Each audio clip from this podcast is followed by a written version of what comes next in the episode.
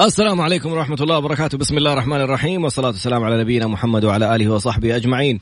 رب اشرح لي صدري ويسر لي أمري واحلل عقدة من لساني يفقه قولي.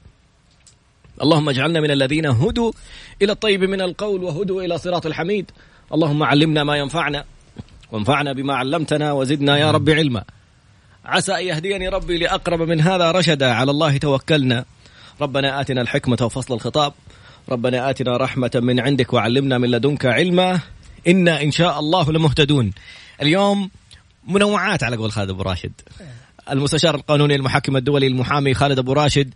ودائما كل ما يعني المجتمع من قضايا يتم تداولها، من مواضيع يتم نقاشها، كيف من الممكن نأخذ الجانب القانوني على الحياد؟ لسنا مع طرف ضد طرف آخر، ولا نؤيد ولا نعارض. نأتي بالناحية القانونية، نوضح للناس حقوقها وكيفية التعامل مع مثل هذه القضايا. المستشار القانوني المحكم الدولي المحامي خالد أبو راشد، اليوم الحلقة منوعات، قلت لي نصب على اعتداء على يعني تشكيلة باقة, باقة. طيب يلا، بسم الله الرحمن الرحيم. الحمد لله رب العالمين، والصلاة والسلام على سيدنا محمد وعلى آله وصحبه أجمعين. بداية نهنئ وطننا باليوم الوطني، ونرفع التهاني والتبريكات لسيدي خادم الحرمين الشريفين الملك سلمان بن عبد العزيز الله يحفظه، وسيدي ولي العهد الأمير محمد بن سلمان الله يحفظه، ولكل الوطن وشعب المملكة العربية السعودية، ولكل الأحبة من مختلف الدول اللي بيشاركونا فرحتنا وبيشاركونا احتفالاتنا باليوم الوطني. ويا رب إن شاء الله عوام وأعوام عديدة ومديدة وإحنا في خير وازدهار بأمر الله تعالى يا رب يا رب يا. وهذه المناسبة يا طراد نبغى هني كمان، بس انت وطني وجلست تعلق علي وتقول لي لابس مدري ايش وثوب. تفضل يعني هني. طيب لابس ثوب اماراتي، عشان احنا والامارات دائما في مركب واحد، ودائما اذا يعني في في السلم والحرب و... والتجارة والقيادة وفي كل الانحاء. يعني لا تنسى عندنا مشروع في الامارات ابو محمد. جميل. فكل عام والوطن بخير، كل عام ونحن على قلب واحد ويد واحدة. الإنجازات الجميلة، التفاعل الرائع، الأهالي، الأطفال، الأسر جالسة تحتفل في بيوتها باليوم الوطني، وهذه أشياء جاء رائعة جدا صارت تحصل في يعني في تغيير فكري مجتمعي. الولاء ازداد مع كل ما يحصل مع في الأوضاع بكل أشكالها، إن كان من موضوع الرؤية، موضوع الترفيه، موضوع الآن الوضع السياسي الصعب، لكنه التحدي الأجمل. وإن شاء الله حنسمع في الأيام القادمة انتهاء لحاجة طيب كانت تهددنا. طيب عشان بس لا يعني نخرج عن موضوع الحلقة، ندخل في السياسة. طيب فبهذه المناسبة، والآن لأنه في إجازة جميلة، ويعني الجمعة والسبت والأحد والاثنين. الاثنين كمان إجازة؟ أيوة طبعا ما شاء الله. فبالتالي ما نبغى نعطيهم اليوم مواضيع يعني دسمة جدا، أو يعني هذه حنخليها للخميس اللي بعده، حنتحدث عن وقتها يعني طبعا عن مفهوم الخاطئ للمرجلة اللي أدى إلى قتل وإلى خلاص. هذه خلوها الأسبوع الجاي، خلونا دحين إحنا في في احتفالاتنا وفي مواضيعنا. أول شيء بس في عندي ملاحظة يا طراد اللي بدأ يعني انتبهنا لها في الأسبوع الماضي، لما حصل الاعتداء على معامل في أرامكو وحصل هذا التفجير، البعض صور ونشر صور الاعتداء في لحظتها أو آثار هذا الاعتداء ونشر يعني تمام. وطبعا احنا اتفقنا تماما انه هذا يعتبر جريمة معلوماتية، أنت ما يصح أنك أنت تصور مثل هذه المواقع اللي تم الاعتداء عليها، لأنه هذه أصبحت خلاص مواقع يعني أمنية تحت مسؤولية الجهات الأمنية، ومسرح جريمة، أدلة، أمور كثير جدا، فأنت ما يفترض أنك تصورها وتنشرها. مو هذا اللي لفت انتباهي. اللي لفت انتباهي وهو أمر إيجابي، ما احنا أيضا زي ما بنركز على السلبيات ونعالجها قانونيا، أيضا نركز على الإيجابيات. الإيجابيات يا طراد أنه كل ما واحد نشر صورة أو مقطع تلاقي الردود عليه في تويتر: احذف احذف، هذه جريمة معلوماتية. الله، وعي مجتمعي، وعي رائع جدا والله يا طراد. انا وقتها كنت سهران ذاك اليوم وبتابع الحدث، فكل ما اشوف شخص مغرد حاطط صورة او مقطع يعني تلاقي الردود احذفها، هذا مخالف، لا تكون عين للأعداء، لا تكون كذا. يعني وعي رائع جدا يثلج القلب. وبالنسبة للشباب إنه في مثل هذه المواقف جميل جدا إنك أنت تعبر عن وقوفك مع الوطن ودعمك مع الوطن وشجبك لهذه الأعمال، لكن مو لازم بالصورة.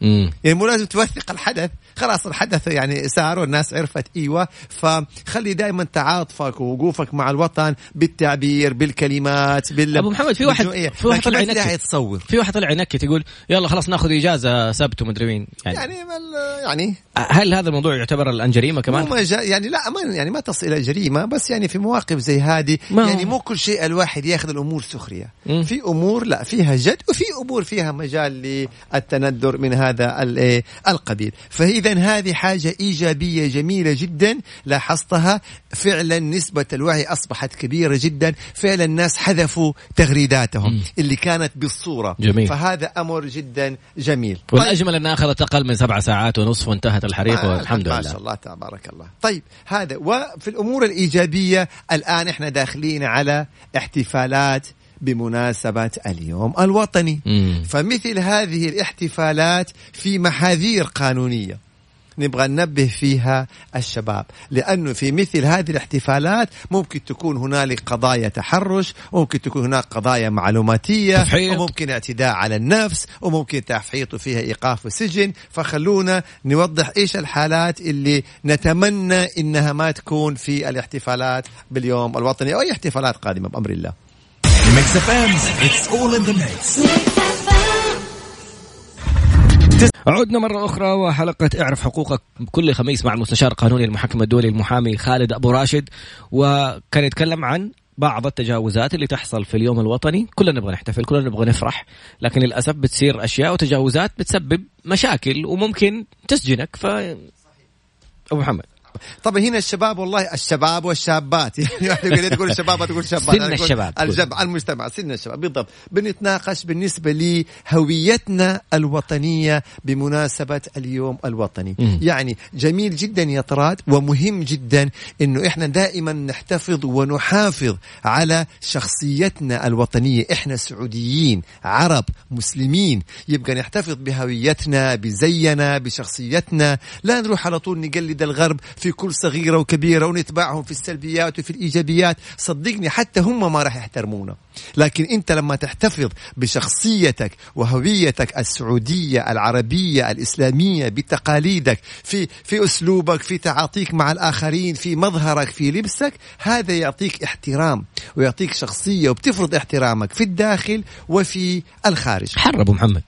طيب احنا قلنا البس بشت ولا بعد عندك التواب، بالعكس ولا احلى من التواب الخفيف. وحتى يا سيدي اللي ما يبغى يلبس ثياب، يبغى يلبس مثلا يعني بنطلونات وقمصان بالطريقه المحترمه، بالطريقه اللائقه. بالنسبه لبناتنا اكيد اولا واخرا احنا مسلمين، يبقى نحافظ على عاداتنا وتقاليدنا الاسلاميه في كل تصرفاتنا وفي كل امور حياتنا. هذا فيما يتعلق بمسألة المظهر، بمسألة السلوك. بتحصل طبعا أحداث في الاحتفالات، نتمنى من بدري إنها ما تكون هذه الأحداث. من هذه الأمور المعاكسات، مم. هذا المصطلح ايه العام أو المصطلح الدارج، المعاكسات. بينما قانونا التحرش، التحرش أحسنت. فننتبه يا أخواننا الكرام، مسألة المعاكسات والاستظراف والغزل والترجيم وكل هذه الأمور، ترى هذه جرائم آه بموجب نظام التحرش، فيها عقوبة تصل إلى سنتين سجن وإلى مية ألف ريال غرامة. سنتين تصل إلى سنتين سجن ومية ألف ريال غرامة. فنرجع تاني ونقول التحرش، هذا اللغة القانونية بالعامية، يعني الغزل، المعاكسات، الترجيم، الكلمات البذيئة، الكلمات ذات المدلول المدلول الجنسي. هذه كلها لو اشتكتك وكانوا في مثلا شهود أو رجال أمن أو كذا، يعني بدل أنت ما تكمل احتفالاتك باليوم الوطني حتكمله في قسم الشرطة وتاخد لك سنة سنتين إجازة. لا ولسه، وبعد الشرطة حيكون فيها نيابة، وبعد النيابة فيها محكمة جزائية، الله الله، وبعدها فيها سجن. فدائما لما نحتفل يعني ننتبه لبعض التصرفات، لأنه هذه ما هي شطارة، هذه غير إن هي مخالفة شرعية أمام الله عز وجل، لأنه ما حد يرضاها على أخته ولا على بنته ولا على والدته ولا أحد من محارمه. أيضا فيها جرائم بموجب نظام التحرش، فننتبه تماما لهذه الأمور. المسألة الثانية، البعض يقول طيب هي لو كانت يعني متبرجة أو مثلا لابسة لبس غير محتشم، طب ليش أنت يعني أنت بني آدم، والبني آدم الله فرقه أو فرق بينه أو ميز بينه وبين الحيوان أن البني آدم لديه عقل ويستطيع أن يتحكم في شهواته وفي رغباته. يعني أنا ماني فاهم، يعني أنت اللي يقول لي والله طبيعة كاشفة، آه يعني أنت تبغى تروح على كل واحدة كاشفة وتأذيها ليه؟ أنت يعني يعني واحد ما يبغى يقول كلمات على أساس أنك أنت لما يعني تسافر برا ويكونوا الناس كلهم كاشفين، ماني فاهم يعني إيه. فلا مبرر، لا مبرر لارتكاب هذه الجرائم البشعة فعلا. فهذه الجزئية جدا مهمة. أيضا هذا الأمر لا ينطبق فقط على الشباب الأولاد، أيضا ينطبق على البنات.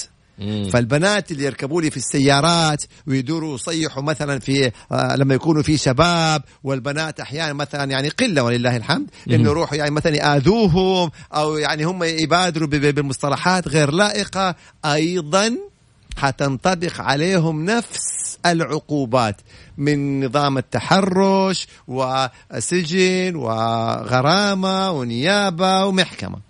فلا البعض يعني النظام ما قال والله العقوبات على الشباب فقط، لا، ولا قال على البنات فقط، على الطرفين، على أي شخص يتجاوز. يا سلام عليك، يعملوا لي فيها تجمعات ويروحوا في السيارات ويفتحوا القزاز ويعاكسوا الشباب ومن هالأمور. يعني لا نفهم الحرية خطأ، لا نفهم التطور خطأ. إحنا لنا عاداتنا ولنا تقاليدنا، نحتفل ونفرح وننبسط، وكل منطقة لها يعني مثلا أهازيج معينة ولها رقصة معينة، في العرضة وفي المزمار وفي أمور كثيرة جدا في مختلف المناطق، ننبسط بس من غير ما نخل بآدابنا وبتقاليدنا الإسلامية.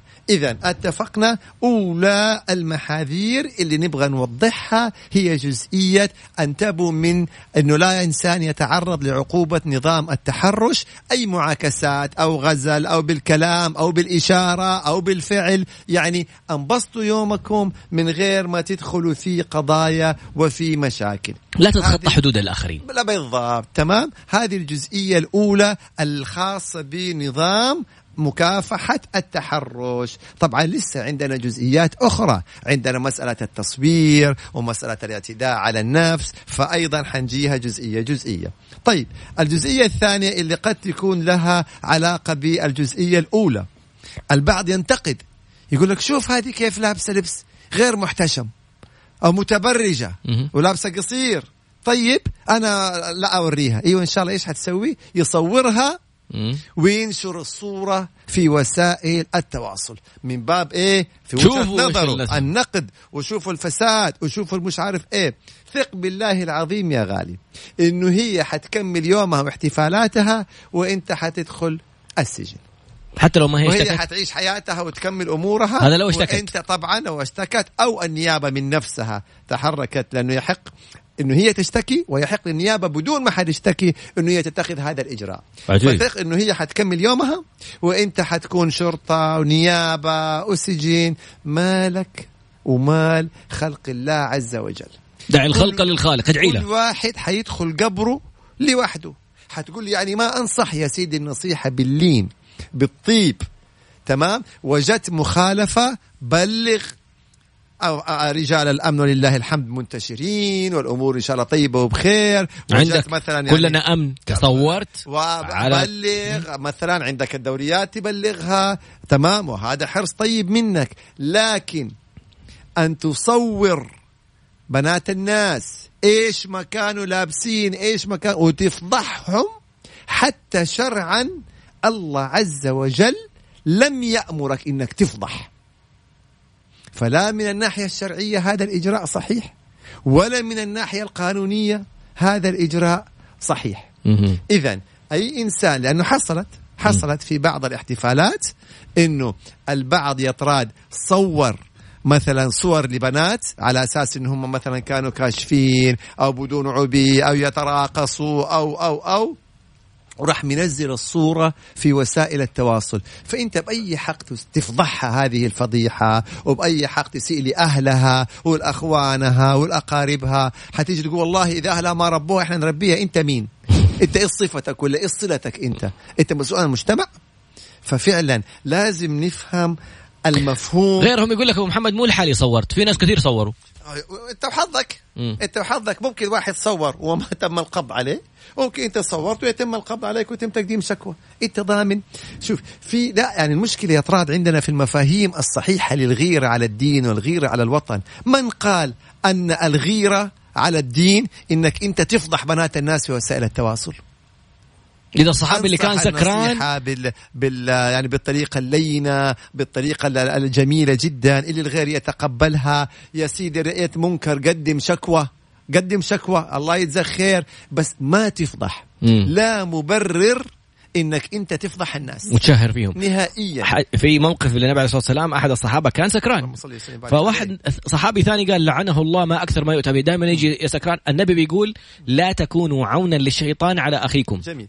هنا أحد الإخوان قال كلام جميل، قال أنا لو نصحتها قالت تتحرش. إذا لا تنصح، إذا هذه إنسانة منظرها كده والله أعلم ما تتقبل حتى نصيحة، لا تحرج نفسك. رأيت منكر كامل أو شيء يعني مبالغ فيه بلغ، خلاص الجهة الأمنية هي التي تتخذ إجراءاتها النظامية. إذا ننتبه تماما من جزئية التصوير. والعكس صحيح، لو أحد مثلا صور شباب يعني جالسين مثلا يعني يتراقصوا بطريقة مخلة أو مثلا بيقوموا بتصرفات مرفوضة، صورت بلغ، أو, أو حتى بيفحطوا مم. أو من هالقبيل، وجيت صورتهم ونشرتهم، نشرت الصور، نفس العقوبة. ممكن هم يكملوا يومهم حتى لو بيفحطوا، وانت حتى هذه يمكن احد قبض عليهم، يمكن يمكن ولكن انت حتعرض لجريمة معلوماتية. إذا مبدأ مبدأ التشهير بالناس لا ورد في شريعة ولا في وسائل التواصل، ويعني عبر وسائل التواصل ولا شيء على الإطلاق. يا تنصح يا إما إنه أنت تبلغ فقط لا غير. فننتبه تماما، لأنه ما بنتحدث يتراض عن أمور إلا أنه هي موجودة وبنشوفها وبنتابعها في مثل هذه الاحتفالات. فإذا أيضا هذه الجزئية الثانية اللي ننتبه لها لما يعني بنحضر احتفالات ومناسبات عامة. الحالة الأولى التحرش، الحالة الثانية التشهير بالآخرين اللي فيها جريمة معلوماتية. طيب أنا لو صورت ونشرت يبقى تصل المادة الثالثة من نظام مكافحة الجرائم المعلوماتية اللي فيها عقوبة تصل بحد أقصى سنة سجن وغرامة تصل بحد أقصى خمسمائة ألف ريال. وعشان نصل إلى المرحلة هذه شرطة، نيابة، محكمة جزائية، ثم سجن. يعني أطلع أحتفل وبدون ما تص... بدون جوالك. يعني لا ي... خلي جوالك معك. صور مثلا الطيارات إذا كان في يعني الطرادي اللي تسوي ألوان، ولا صور الطراطيع إذا في الألعاب النارية، صور الاحتفالات، صور يعني سيدي أمور جميلة. لا صور أشخاص وجوههم واضحة. أشخاص أيوة، وتروح تفضحهم وتشهر فيهم وتدخل في قضايا اليوم الوطني خلص والاحتفالات خلصت والناس رايحة أعمالها وإنت من شرطة نيابة لمحكمة جزائية. ففعلا خلونا ننتبه. ماذا لو كان التصوير ولا الكلام المسيء ولا التعليقات المسيئة تحت اسم مستعار؟ يعني قصدك صاحب الحساب عنده اسم مستعار، وهي الجهات الأمنية، جهات في المملكة العربية السعودية بإمكاناتها وتقنياتها الأمنية اللي اللي نفخر فيها، غير قادرة إنها تصل لصاحب حساب في تويتر عشان حاطط اسم مستعار؟ معقول يا شباب؟ يعني احنا دولة بحجم المملكة ما تستطيع أن تصل لواحد بس مغير اسمه في الحساب. فننتبه تماما لهذه الجزئية. بعد قليل نتابع إن شاء الله. هذا كان رد على سؤال أحد الشباب يقول لقيت إساءة لي في في موقع وباسم مستعار، صور الشاشة، خذ الرابط وروح على الشرطة على طول مباشرة، قدم على جريمة معلوماتية على أقرب مركز شرطة لك. بعد قليل نتابع إن شاء الله. عدنا مرة. طيب يلا، هذا تكلم عني، بترد على الناس بس. اه ابو محمد طيب واحد صفر. ما, ما سمعوها الهوا، سمعوها عندك بس. استنى ابو محمد، الرد باذن الله قادم وبقوه.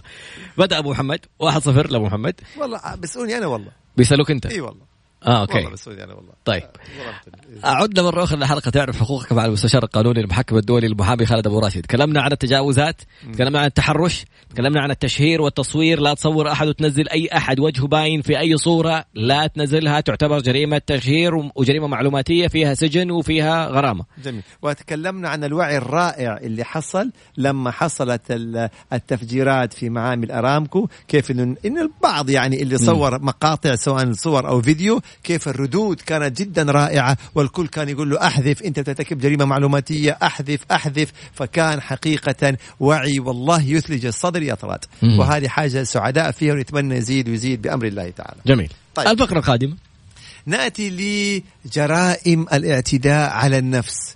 هنا البعض يقول يا ساتر اعتداء على النفس، لا هي مهمة، يعني المضاربة هذا اعتداء على النفس، دفع الآخرين هذا اعتداء على النفس. فلا بد انه احنا لما نبغى نروح مثلا في تجمعات وفيها ناس وفيها عالم، يعني طبيعي طبيعي الا ما حتكون في ازحام، حيكون في تدافع، واحد يعني جاء امامك، واحد مثلا بالخطأ خبط فيك كذا، انت ترى رايح تحتفل، ما انت رايح تتحرش، ما انت رايح تتضارب مع الناس. فلازم تطول بالك، يعني عرفت كيف، الطرق زحمه حتكون والاحتفالات في كل مكان. ايوه. فمو والله هذا خبطني في كتفه تروح تخبطه، واحد مثلا زحمه سقط قدامك وسفيه تروح تتضارب معاه، يطالع فيك سلم يا اخي لو طالع فيك. اذا انت بهذه النفسيه لا تخرج، لا تخرج لا تنكد علينا، لمصلحتك لا تخرج، لأن ردود الافعال اللي ممكن من قبل الاخرين انت قد لا تتوقعها،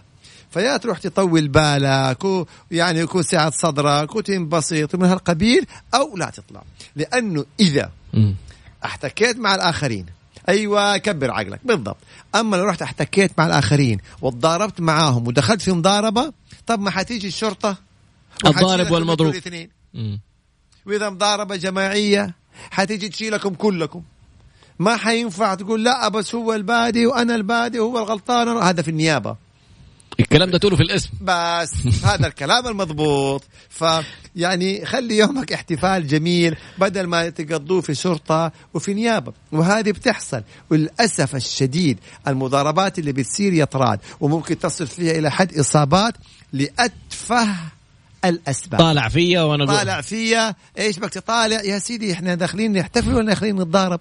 يا عادي طالع فيا، أنا أنا عن نفسي طلوا فيا كلكم، ما يعني طلوا يعني، فهمت علي كيف؟ ويبدأ احتكاك، يبدأ لا خبطني أنت ما تشوف أعمى. طب يا سيدي الرجال ما شافك، خبطك مستعجل مع الزحمة ليه؟ يعني لازم ال ال ال ال ال السلوك العدواني هذا، لأنه أنت في النهاية طيب هو حيرد عليك، انت حترد عليه، دخلتوا في مضاربة، الناس تحتفل بيوم وطني وانتوا تتضاربوا على أتفه الأسباب وأخرتها كلكم في القسم.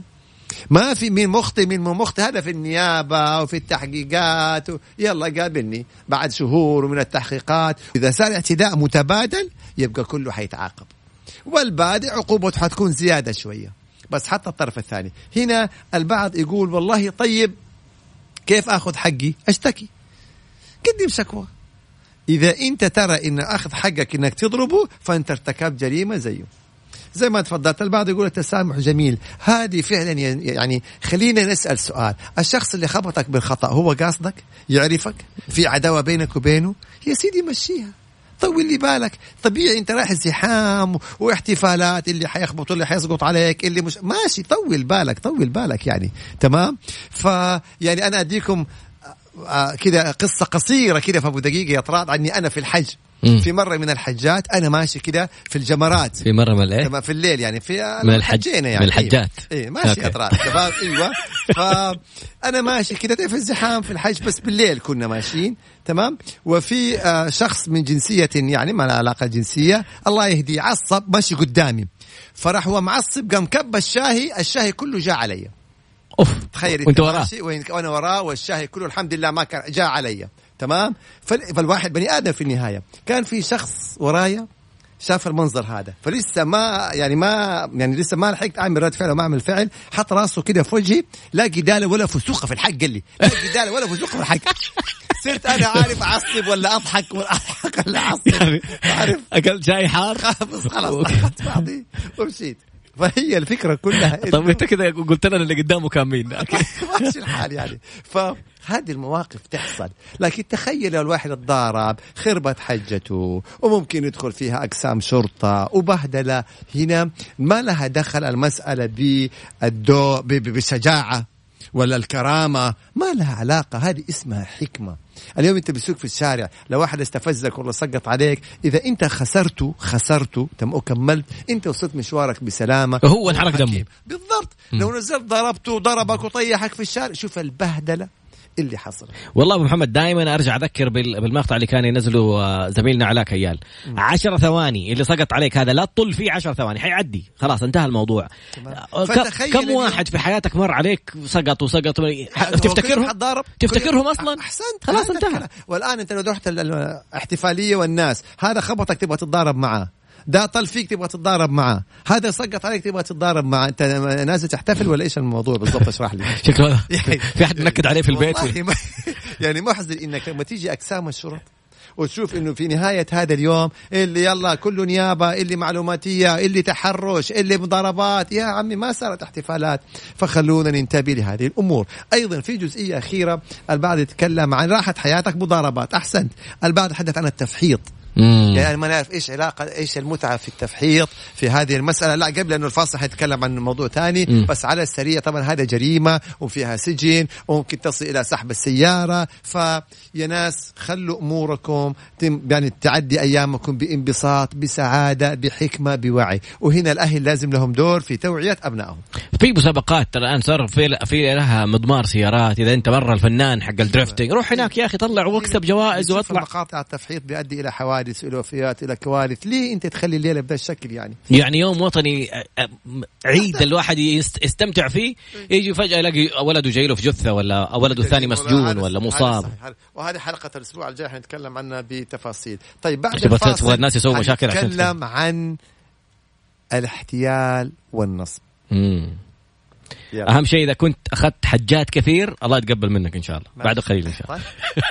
طيب تقول لي طيب. عدنا مرة أخرى مع المستشار القانوني المحكم الدولي المحامي خالد أبو راشد. تكلمنا في الفقرات الماضية اليوم الوطني. يعني مداخلة كده يعني بس مرة مهمة. واحدة بتقول إيه إمبراشة؟ لو تنازلت عن الحضانة مقابل النفقة، أو لو تنازلت بالأصح عن النفقة مقابل الحضانة، وليت تنازل عن النفقة لك الحق في الحضانة ولك الحق في النفقة. تفضل أستاذ. أنت أخذت الحضانة بموجبها لازم ينفق عليهم النفقة، فليت تنازل عن النفقة. أبو محمد في جهل كبير بحقوق الناس، ولما يعرفوا حقوقهم الطرف الآخر اللي كان جالس يعتدي هو اللي يصير خايف. أحسنت، وتنقلب الطاولة عليه طبعا بالنظام.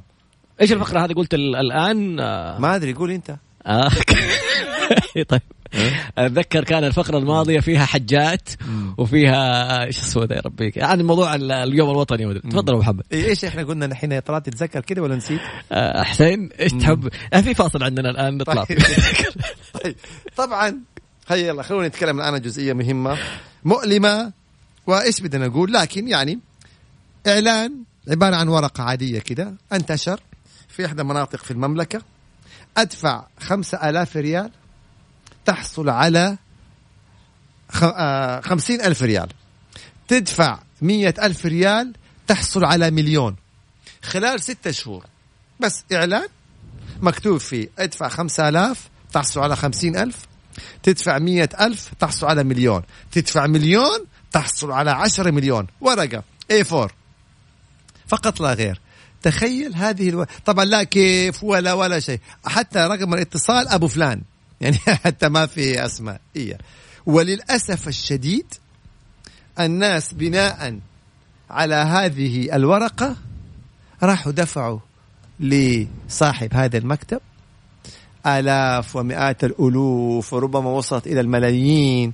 وقبل حوالي أسبوعين وصل ترند ترند في تويتر هذا الموضوع في أحد مناطق المملكة. وطبعا قضية نصب، قضية احتيال، وراحت الفلوس بالكامل. يعني ما بعرف كيف تفكر الناس. يعني إيش إيش اللي يعني ألف ضعف في ستة أشهر مخدرات هي ولا من فهم؟ المشكلة والله يا طراد إحنا في كل سنة نفس الموضوع نتحدث عن الموضوع هذا أو قلنا هذا أكيد انتهى. في كل سنة نتحدث عن هذا الموضوع. نأتي إلى قبل أسبوعين إعلان في ورقة ورقة عادية كده إيه فور تمام، أدفع تحصل كذا أدفع تحصل كذا ومكتب وأبو فلان، لا من الجهة ولا هل هي ولا إيش النشاط بتشغيل الأموال ولا أي شيء أبدا. وراحوا الناس ودفعوا، وبالطبع لما أغلق هذا المكتب ما أخذ الغلة الغلة عرفت كيف، ويلا واختفى تمام.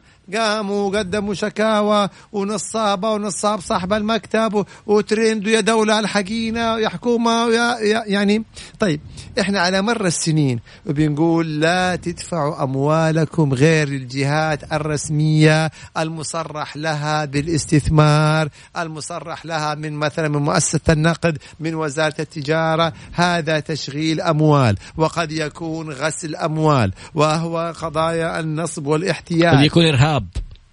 يعني المؤلم المؤلم يا طراد خليني أعطي لك بعض القضايا. إنه جاتني سيدة إنها دفعت كامل نصيبها في التركة يا الله، اللي ما تملك غيره دفعته في هذا الأمر، فراحت فلوسها وراح نصيبها من التركة وراحت الكل اللي تملكه في إعلان أبو ورقة إيه فور و أدفع خمسة آلاف تحصل على مئة ألف ريال. طيب أنا حتحدث عن الدولة مسؤولة ولا مو مسؤولة. هنا البعض يقول طيب المراكز وهمية كيف نعرفها؟ يا سيدي لا تدفع، لا تروح أصلا. يعني بالعقل والمنطق في شيء إنه أدفع خمسة آلاف تحصل على خمسين ألف ستة شهور؟ طب يعني أشرحوا لي إيش ما هذا الاستثمار اللي يحدد الربح بالرقم وعشر أضعاف؟ يعني حتى أنت لو عندك أرض ما تعرف متى حتنباع ولا تعرف بكم حتنباع، ممكن تحط سعر ما يجيك السعر هذا، ممكن أقل ممكن أكثر، ولا تعرف متى حتنباع. أنت محدد بالرقم إنه الخمس الآلاف خلال ستة شهور خمسين ألف. يعني يعني إيش التجارة دي اللي بالرقم والمدة؟ أبو محمد الموضوع تطور الآن، صارت الناس متطورة، أخذين أرقام في بريطانيا وعاملين حملات على الإنترنت. يعني أنت الآن لازم الحاجة يفهمها الكثير من الناس، الصحف الرسمية حاطين مساحة إعلانية، والمساحة الإعلانية من فين؟ مين يسوي الإعلانات فيها؟ عن طريق جوجل.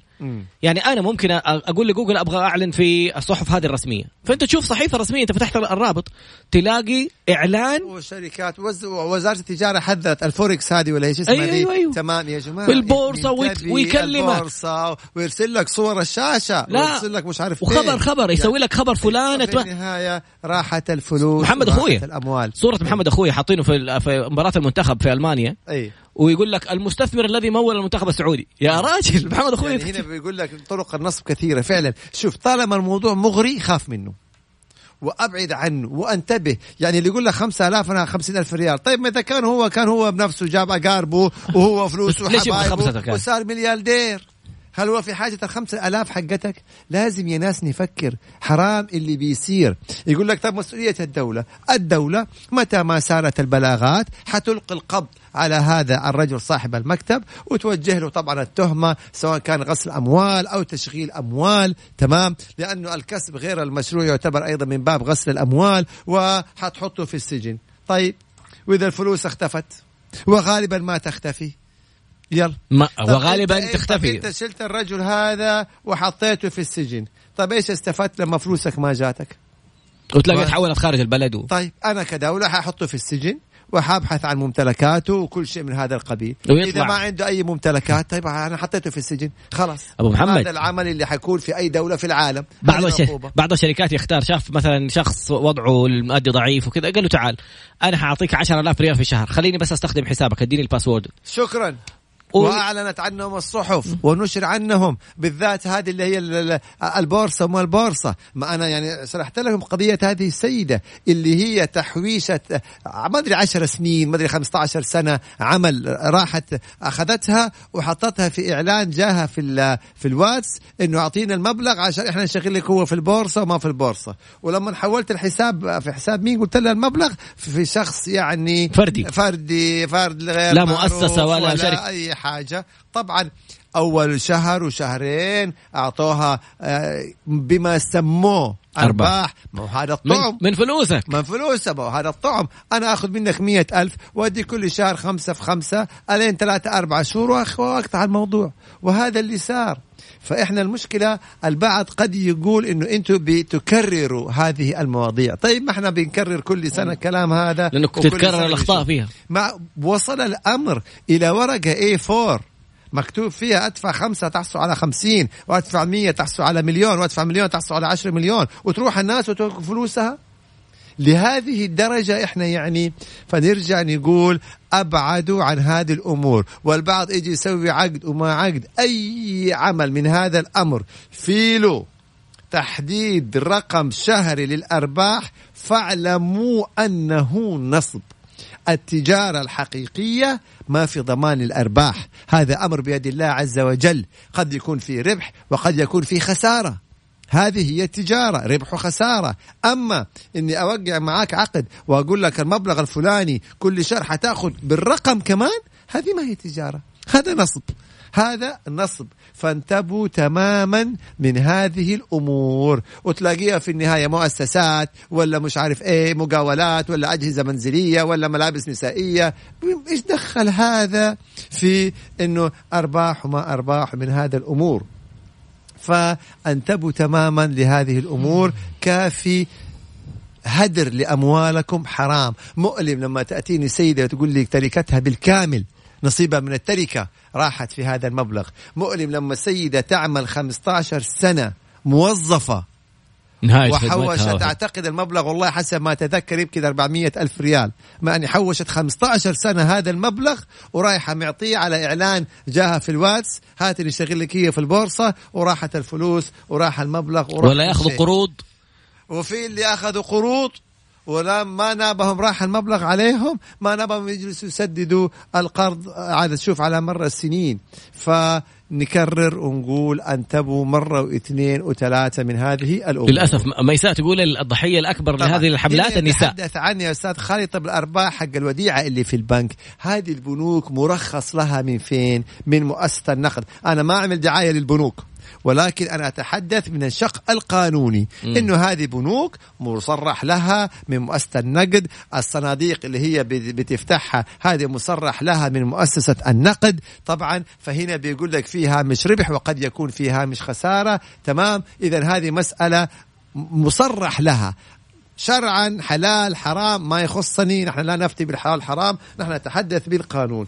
أما اللي يروحوا للمؤسسات والأشخاص والأفراد ويدفعوا فلوسهم م. ترى فعلا في النهاية نعم يتحملوا المسؤولية. في المقابل مثلا عندك صاحب أنت عارف إيش مشروعه، ممكن تدخل معاه شراكة، ممكن شراكة تدخل بعقد شراكة شراكة مضاربة، هو أنت بالمال هو بالجهد. يا سلام عليك يا طراد، هنا دخلنا في عقد شراكة. تعال أنا حأدفع لك مبلغ كذا، كم نصيبي من رأس المال، أصبحت أنا مالك معاك في هذه الشركة، عشرة في المية، عشرين، خمسين، ستين في المية، إذن على حسب ما أنا أدفع. وهنا يصير في عقد شراكة، أثبت أنك أنت شريك، يعني أنت مالك في هذا المشروع. والأرباح اللي ربي يقدرها الاتفاق يكون بالنسبة وليس بالأرقام. أنا يا طراد عملت شراكة معاك، يبقى أنا ثلاثين بالمية، أنت سبعين بالمية، أنا خمسين بالمية، أنت خمسين بالمية، نسب م. وحسب المبلغ الأرباح نتوزعه. لكن ما أجي أقول أنا شريكك وآخر السنة لي مليون، هذا ما. طب أبو محمد إذا كان مثلا العمل أصلا قائم ومر عليه سنة، فيتوقع يقول لك أنا من توقع العمل حق السنة الماضية جميل الأرب... يعني العام حققنا أرباح مليون، الأرباح المتوقعة بين كذا لكذا، أحسنت، نتوقع السنة تكون اثنين مليون، ماشي حلو. بس ما تحط لي رقم مم. تقول لي أنت حتاخد مليون وخمسمية، نسبتك حتكون بين كذا إلى كذا متوقع. نسبة الرقم قد يكون ك... وقد يقل وقد مم. تصير خسارة. يبقى دي هي العقود الصحيحة صح. أما ال... ال... ورقة إيه فور، ورقة إيه فور في أدفع خمسمية خمسة آلاف تأخذ خمسين ألف ريال، وتروح الناس على المكتب أبو فلان كمان ويدفعوا له ويدفعوا له ويدفعوا له، وبعدين يقولوا يا دولة الحقيقة ولا، ويحول المبلغ على على حساب شخصي. يصير الكلام هذا يا شباب، ما يصير الكلام هذا. بس ف أحد التعليقات يقول لك عشان عندهم حسن نية. أنا عارف والله، أسمح لي يعني يعني على كل حال يعني نمشيها حسن نية. بس حسن النية ربنا ما قال إنه الإنسان حسن النية يكون يعني المهم حافظوا على اموالكم. ما نبغى نقول ما نبغى نقول يعني. ساذج. حسن النيه متى؟ لما انت تتخذ الاجراءات الصحيحه وتوثق وتدخل عقد شراكه مع انسان، عقد صحيح سليم، وهذا الانسان ينصب، يخلي فيك، يقدر فيك، هنا نقول انت حسن النيه. حسن النيه لا يعني ان التفريط، لا يعني التفريط. وفي شريعتنا الإسلامية المفرط أولى بالخسارة. فحسن النية لما أنت تعمل الإجراءات الصحيحة وتكون حريص، ثم الطرف الآخر يغدر فيك، ينصب عليك، هنا أنت إنسان حسن نية وهذاك. لكن ما قال حسن النية يعني التفريط إلى هذه الدرجة أو المبالاة إلى هذه الدرجة، فهذه ننتبه لها أيضا أستاذ طراد. اللامبالاة. وفقك الله بعد قليل إن شاء الله في الفقرة القادمة يعطونا أسئلتهم. عدنا مرة أخرى وفقرتنا الأخيرة ومجموعة أسئلة جميلة جدا. أحمد السقاف أول سؤال يقول براشة بالدور واحد يقول حاجاته ما تبغى أبدأ أنا أبو محمد. طيب طيب أحمد يقول شركة بتعطي يوم الأحد إجازة حقت اليوم الوطني وبيخصموها من رصيد الموظف. لا ما يصير. الإجازات اللي هي حق للموظف مم. لا تخصم من رصيده. مم. لا تخصم من رصيده. هذه إجازات كفلها النظام. اليوم الوطني هذا حق من حقوقه، العيدين هذه حق من حقوقها، عيد الفطر وعيد ال ال الحج، أضحى المبارك، في حالة إذا جاله ولد يعني، وبالنسبة للسيدة بالنسبة للولادة، الإجازات المرضية هذه لا تخصم من مم. من رصيد الإجازات. يعني مثلا أنا أبغى أخذ الإجازة الشهر، مثلا طالب إجازة شهر، تيجي تقولي ولا حنخصم لك يوم اللي هو العيد الوطني، وأيضا أنت أخذت مثلا أربع أيام عيد الفطر وأخذت أربع أيام عيد الأضحى، ما أنا عارف أنت بلاش منها إجازة شهر. طب العكس أبو محمد غير صحيح على الإطلاق. العكس في بعض الشركات يقول لك لحاجة العمل تداوم في اليوم الوطني. هنا في هذه الحالة طبعا يأخذ إيه ممكن مبلغ المالي اللي هو حسب ما نص عليه نظام العمل. نعم يأخذ مبلغ مالي مقي... يعني معين مقابل إيش هذه الإجازة، أو تعويض، أخذ تعويض بديل إجازة أيام أخرى. بالضبط. جميل. طيب نأتي هنا بيقول إحنا اشترينا أرض بوثيقة وطلع صاحب الوثيقة هذه اللي باع علينا ما يملك الأرض. لا تشتروا أراضي بوثائق. يعني أتمنى بتغامر بفلوسك. نعم لا حد يشتري أرض بوثيقة لأنه بيغامر مغامرة كبيرة. بمعنى هذا طلع ما يملك الأرض، الحمد لله يستطيع أنه صاحبنا يرفع قضية في المحكمة في المحكمة العامة ويطالب هذا الشخص أنه يرجع هذا المبلغ. ولكن اللي بيعك أرض بوثيقة وحتى لو مكنك من الأرض، ترى الدولة لا تعترف بهذه الوثيق. المبايعات مم. وهذه الوثائق. العبرة بالصكوك مم. الصادرة من كتابة العدل أو الصكوك اللي صادرة من المحاكم، إنك أنت تتخذ إجراءاتك النظامية عشان تطلع صك استحكام. أما إنك اشتريت بورقة وهذا بورقة هو طلع ما يملك الأرض وتقول لي بنيت عليها، أو طلعت أرض شخص آخر بصك مم. أو طلعت أرض من أملاك الدولة. فننتبه تماما، اللي يشتري بوثيقة بيغامر مغامرة كبيرة جدا. طيب واحد يقول أنا مستأجر شقة وباقي لي فيها أحد عشر شهر على العقد، أتوفي صاحب العمارة، جو الورثة يقولوا له يا تخرج أيوة. يا ترفع الإيجار ل ثمانية وعشرين ألف وتسجله إلكترونيا. قل لهم لاني خارج ولا ندافع زيادة في الإيجار، وراح أكمل عقد إيجاري الأحد عشر شهر المتبقية بالك بنفس الإجراء، ولا يدخل نقاش معهم طالما م. أنه متبقي على العقد أحد عشر شهر. فمات الشخص، جو ورثته، ماتوا الورثة، جو ورثة، أتباع العقار، أتباع العقار. أنت تجلس حتى تنتهي مدة العقد أحد عشر شهر. لو تعرضوا لي جوني المبلغ، ولو أي أحد تعرض لك على طول اتصل على الشرطة. على الشرطة مباشرة. هنا في تعليق إنه واحدة بتقول لي واحدة إنه غالبا ما يأخذ بكلامي، يعني, يعني هو كلامي أنا تأليف بألفه، ولا كلامي عبارة عن مواد وأنظمة وقوانين؟ ما يمكن قصدها على هي كلامك أنت ولا كلامها هي؟ لا لا, لا يعني واحدة بتقول إنه إحنا كلامي القوانين اللي بقولها وهذا كله ما ما بيأخذ بيها. فهنا بوضح إنه ترى في هذا البرنامج يعني الكلام ما هي يعني شعر وخواطر. أنا أتحدث عن قوانين فرضتها الدولة وعن أنظمة وعن قضايا وعن أحكام، واللي مو مصدق يعني مقاطعة يعينه. فاصل مو إعلاني. أمي راس لدعاء تقول الله يسعد قلبك ويعطيك لين يرضيك. عجبتك الدعوة هذه يعني لك أنت بس؟ يعني آه خليك معايا انت بما انك معانا يعني. طيب والله يجزاه خير يا رب ان شاء الله وادت وادت الجميع يعني. يقولوا صح في وجهي يا استاذ يا شباب، هي الامور كلها بسيطه طيب. جدا بالعكس حتى هذه الامور مهمه علشان احنا نوضع احاديثنا وامورنا جدا. التسويق الشبكي احد يرسل يقول ايش؟ ايوه م. احنا هنا العبره ليست بالتسويق، م. العبره ليست باسلوب التسويق.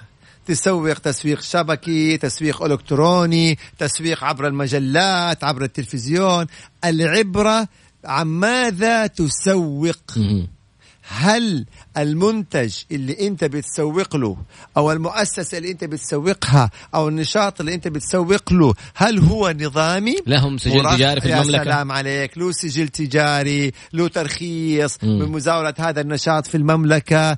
اذا الاصل صحيح مم. يبقى في هذه الحالة سوق يا سيدي باي طريقة نظامية كانت، مم. رقمي، شبكي، نت، معلوماتي، ورقي، تلفزيوني، اذاعي، صحف، سوق. مم. طالما أصل هذا النشاط نظامي ومرخص له فأهلا وسهلا. م. أما إذا كان أصل هذا النشاط غير نظامي ولا هو مرخص له في المملكة بترخيص أو بسجل أو بتصريح فأنت قد تتهم بأنك شريك، لأن الناس لو دفعوا لك المبالغ أو حولوها وتنصب عليهم حيقولوا والله فلان م. هو اللي قال لنا، فلان هو اللي كان إعلانات عن طريقه. يبقى تعالى يا فلان أنت شريك في هذه الجريمة، يلا أثبت أنه أنت كنت ما تعرف. ودخلنا في تفاصيل عشر ثواني لكن بنقول التسويق الشبكي وزارة التجارة مطلع فيديو عنه خصوصا عن الشركة اللي يتكلم عنها مانعينها وزارة التجارة. إذن عن الشركة م. وليس عن التسويق في حد ذاته. نتمنى لكم إجازة جميلة ويوم وطني وتحتفلوا فيه من غير قضايا من غير مشاكل، وهذا هدفنا اليوم إن ننبهكم لبعض المحليين. والله سؤال, سؤال الله يوفقكم ويسعدكم يا رب. بس آه. واحد يقول في مؤسسة يقول لك أعطي... لا لا أعطيني مقابل أجيب لك فواكه أنا أبيعها وأديك الأرباح، أو خذها أنت بيعها بنفسك. ما فهمت يعني برضو استثمار. يقول أعطيني فلوس م. أنا أشتري فواكه. آه آه أعطيني فلوس م. برضو تدفع فلوس لمؤسسة أساسا هي حقت مواد غذائية. أي. أبعدوا، هذا احتيال ونصب، انتبهوا لهذه الأمور. هل اليوم الوطني للسعوديين فقط؟ لا طبعا بالعكس، اليوم الوطني لكل من يحتفل معانا في الوطن، فأهلا وسهلا بكل الأحبة بمختلف جنسياتهم بمختلف أديانهم بمختلف مذاهبهم. يوم وطني للسعوديين ولكل من يحتفل مع السعوديين، حتى الإجازات أصدقاء وأحبة وكل شيء بهذا القبيل. الإجازات الموظفين عمل وأنا قاعد أتكلم في موضوع تطبيق يعني شفتك قلت بلاش أحرجك. اليوم الوطني إجازة لكل العاملين في القطاع الخاص، سعودي غير سعودي والله. يلا كله يحتفل. هذا سؤال بس جميل. أحلى تحية جاتني كلها قلوب وعلم المملكة. الله برافو عليكم. سبحانك اللهم وبحمدك أشهد أن لا إله إلا أنت أستغفرك وأتوب إليك. الله يتقبل منكم حجاتكم إن شاء الله وكل دعواتكم. السلام عليكم. والله يطلع